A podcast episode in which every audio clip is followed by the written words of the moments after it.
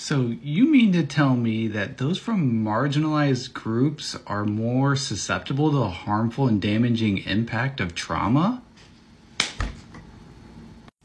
You know, maybe some overly confident, mediocre white man can distill their decades of training, education, and experience and distill it down into free short form content for those less fortunate that can have access to high quality empirical data.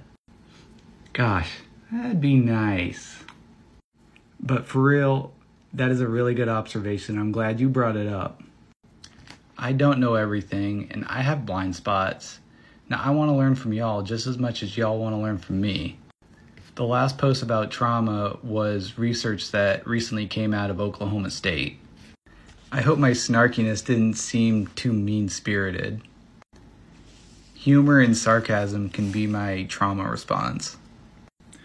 I don't do it because it's funny, I do it to get by. Well, it is kind of funny. Short Cast Club